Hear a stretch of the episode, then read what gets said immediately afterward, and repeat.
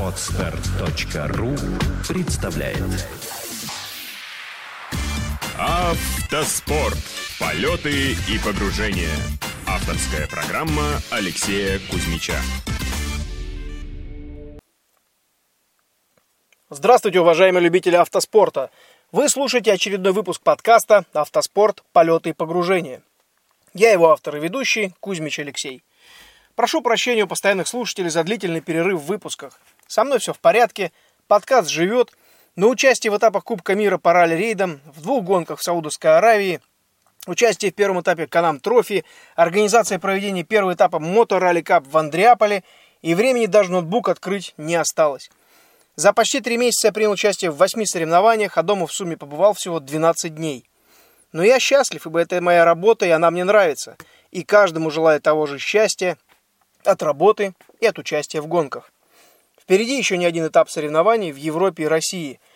Немногие знают, что помимо данного подкаста я еще и пишу на соревнованиях ежедневные заметки в Facebook и ВКонтакте, а после финиша статьи в журналы. Если мои записи вам найти не удалось, не беда. Начиная с этого выпуска подкаста «Автоспорт. Полеты и погружения» я буду озвучивать заметки с гонок и статьи, которые уже были опубликованы в прессе. Про интервью с гонщиками и начинающими спортсменами я не забываю. Но пока жесткий график не только у меня, но и у тех, с кем было бы интересно пообщаться и взять интервью. Всему свое время. Итак, первый выпуск по следам прошедших соревнований, конечно же, о Дакар 2015. Журнал «Автомир Казахстан» номер 4, февраль 2015. Статья – Дакар. Путь к мечте. О Дакаре 2015 написано и показано уже очень много. Все, кому интересна гонка и выступление экипажей своей страны, следили за баталиями на протяжении всех 18 дней, что шел ралли-марафон. Мы не стали повторять статистику и напоминать о завоеванных местах на подиуме в Буэнос-Айресе. Скажем лишь, что команда Казахстана показала себя достойно. Три экипажа из четырех финишировали с хорошими результатами – Дадим слово мастеру спорта международного класса по ралли-рейдам, бронзовому призеру Дакара 2012 в составе команды «Астана» и практикующему раллийному штурману Кузьмичу Алексею.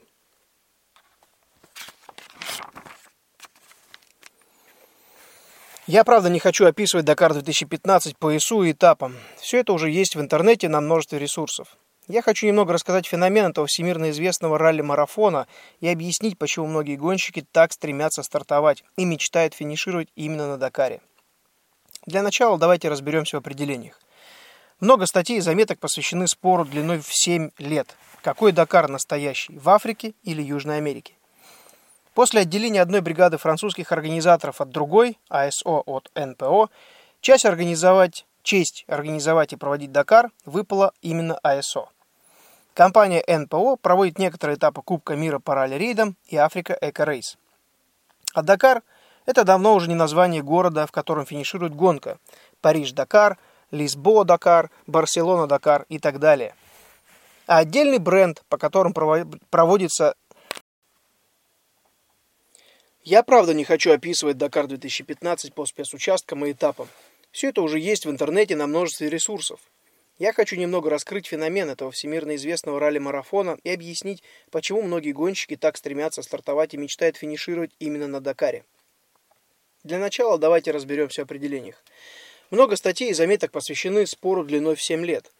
Какой Дакар настоящий, в Африке или в Южной Америке? После отделения одной бригады французских организаторов от другой, АСО от НПО, честь организовывать и проводить Дакар выпала АСО. Компания НПО проводит некоторые этапы Кубка мира по ралли-рейдам и Африка Эко-рейс. А Дакар – это давно уже не только название города, в котором финиширует гонка.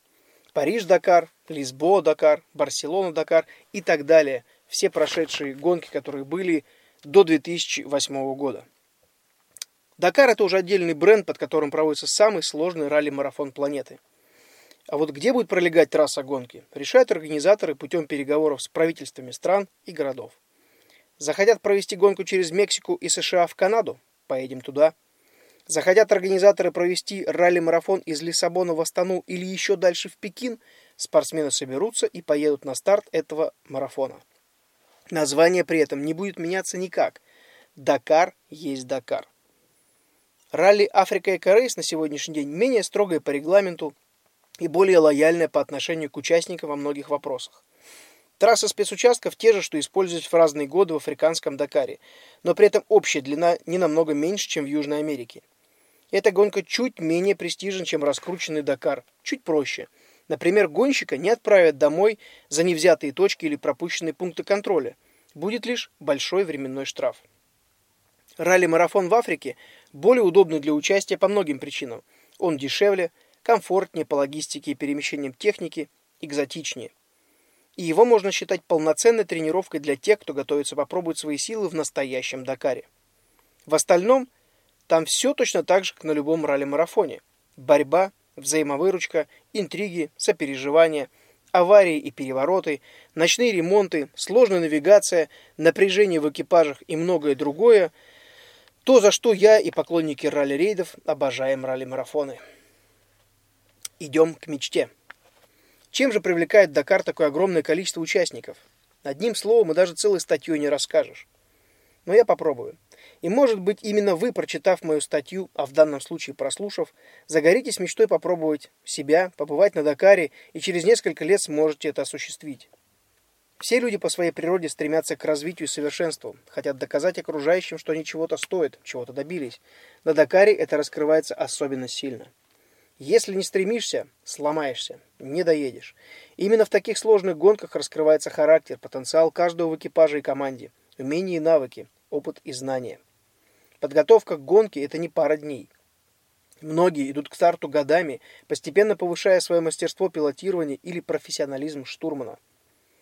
Или работы механиком, которому можно доверять. На Дакаре достается всем. Конечно, выступать в экипаже профессиональной команды – это самое престижное – об экипажах говорят, о спортсменах пишут, берут интервью. Но что бы они смогли без механиков или журналистов, даже без врачей в команде? Надолго такого экипажа не хватит. Усталость имеет обыкновение накапливаться. От поломок машину тоже невозможно уберечь на протяжении почти 10 тысяч километров. Команда – это слаженный механизм, в котором каждый четко знает свое место и свои обязанности. Механики часто не спят ночами, восстанавливая машины к следующему дню марафона. Журналисты встают еще до пробуждения первого мотоциклиста и едут за сотни километров, чтобы сделать хорошие снимки с трассы и репортажи. А вечером все необходимо обработать и отправить в редакцию, в Европу, либо в ту страну, из которой журналист. Бессонные ночи, ежедневные переезды до тысячи километров. Работа. Огромный муравейник, состоящий из нескольких тысяч человек, ежедневно перемещается перед и за караваном спортсменов. Когда мало понимающие в гонках люди говорят нисходительно что, мол, ну, доехал до финиша Дакара, но не на подиуме же. Хочется посадить их в спортивную машину и заставить прочувствовать все прелести трассы. Да не один день. Кто в обычной жизни может, сидя в жаре, в пыли, под проливным дождем, испытывая физические нагрузки, продолжать выполнять свою работу с максимальной отдачей и не один час подряд? А на марафонах без этого умения нельзя даже стартовать. Мотозомби. Экипаж – это сильнее, чем семья, это ближе, чем брат, сестра или жена. Каждый день на протяжении почти трех недель экипаж находится в одном замкнутом пространстве. Каждый день в жаре и холоде, когда приходится терпеть не очень комфортные условия, а иногда голод и жажду, необходимо сохранять концентрацию и внимание. Пару ночей не доспал, и ехать по трассе все сложнее и сложнее. Только понимание себя от и до, чувство партнера по экипажу, понимание того, что можно и нужно делать в той или иной ситуации, помогает дойти до финиша не сломаться психологически и морально. За 3-4 дня на Дакаре человек очищается от мнимого пафоса, ненужных понтов и многого другого, к чему привык в обычной жизни. Как шкура спадает, а что там внутри? Титан, сталь или гниль? Это индивидуально. Годами в обычной гражданской жизни не всегда получается увидеть себя таким, как есть. Многие только думают, что знают себя. А на Дакаре раскрываешь, человек раскрывается полностью. Трудности и лишения заставляют взглянуть на многое иначе. Конечно, есть отличия в том, в каком зачете, на каком технике, с какой командой стартовать. В профессиональной команде, например, КАМАЗ-мастер или Татра, о многих вещах экипажу даже не стоит беспокоиться. Его задача, как говорят спортсмены, дубасить. А вот кому достается больше всех, так это мотогонщикам. Мотогонам на языке Дакара. Физическая подготовка мотогонов должна быть намного выше, чем у экипажей в машинах. Подсказать, что ты поплыл или требуется вода или еда, некому. Да, есть свои небольшие радости. Например, на каждом пункте КП, контроль прохождения трассы, мотогон может долить воду в специальный мешок за спиной, поилку, перекусить, дозаправиться, отдохнуть, ну, всего 10 минут. Автомобили и грузовики пролетают пункты КП ходом, останавливаясь лишь для получения отметки в контрольной карте.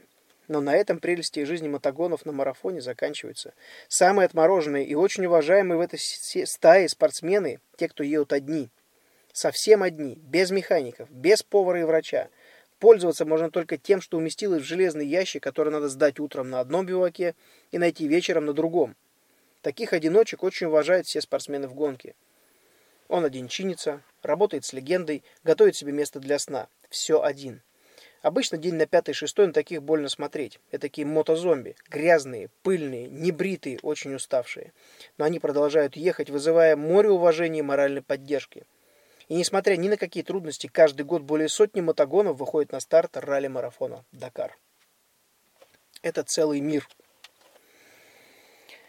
В обычной жизни все понятно и привычно, а на Дакаре все иначе. Через несколько дней понимаешь, что обычные житейские радости, такие как нормальный сон в удобной постели, разнообразная пища, излишество в питании и одежде, горячий душ по 40 минут с разнообразными гелями и шампунями, все это недоступно на марафоне. Но в то же время наличие этого приводит в восторг если повезет переночевать в отеле, а не в палатке. Не все участники Дакара едут побеждать и рваться на подиум. Для многих, их называют гарнир, выезд на самый сложный ралли-марафон планеты – это возможность доказать себе и только себе, что есть еще порох и ягоды. Проверить себя на прочность, узнать крепость своего характера и качество опыта. Они едут не спеша, но в хорошем темпе. Они не рвутся за победами на спецучастках. Они больше обращают внимание на общение с теми, кто близок им по духу. Эдакие спортсмены-туристы – но тем не менее, если они смогли стартовать тем более доехать, их уважают и ценят за приобретенный опыт. Наверняка кто-то подумает, ну какой нормальный человек станет так рисковать своей жизнью и здоровьем? Как раз таки нормальные и рискуют. Как я говорю, мужик должен воевать. К счастью, обычные, обычные войны нам не нужны. Но без битв мы, мужчины, не можем. Война может быть разной. За спортивные результаты, достижения в бизнесе, Нужно постоянное развитие, цель, к которой идешь. В этом плане ралли-рейды и ралли-марафоны самый оптимальный и идеальный вариант. Очень важно правильно поставить цель. Яркий пример команды из Голландии на Дакаре 2013 года. Один из Mitsubishi Lancer Ever Raid после второго дня гонки стоял на прицепе с закрытыми, точнее, э, перечеркнутыми крест-накрест номерами. Спрашиваю штурмана экипажа, что случилось. Не поверишь, пилот просто устал. В смысле устал?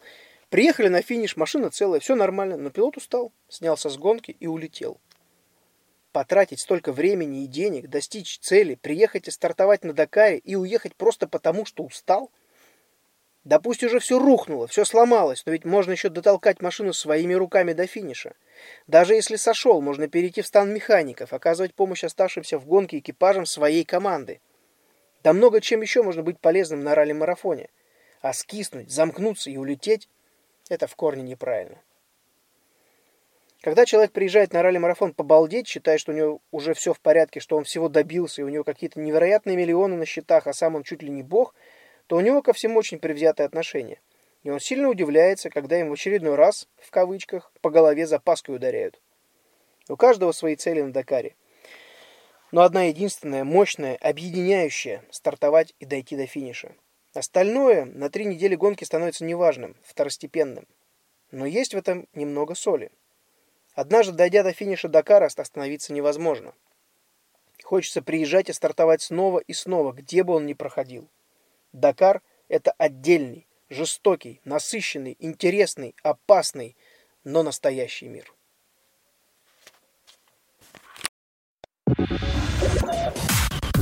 Отстар.ру представляет Автоспорт. Полеты и погружения.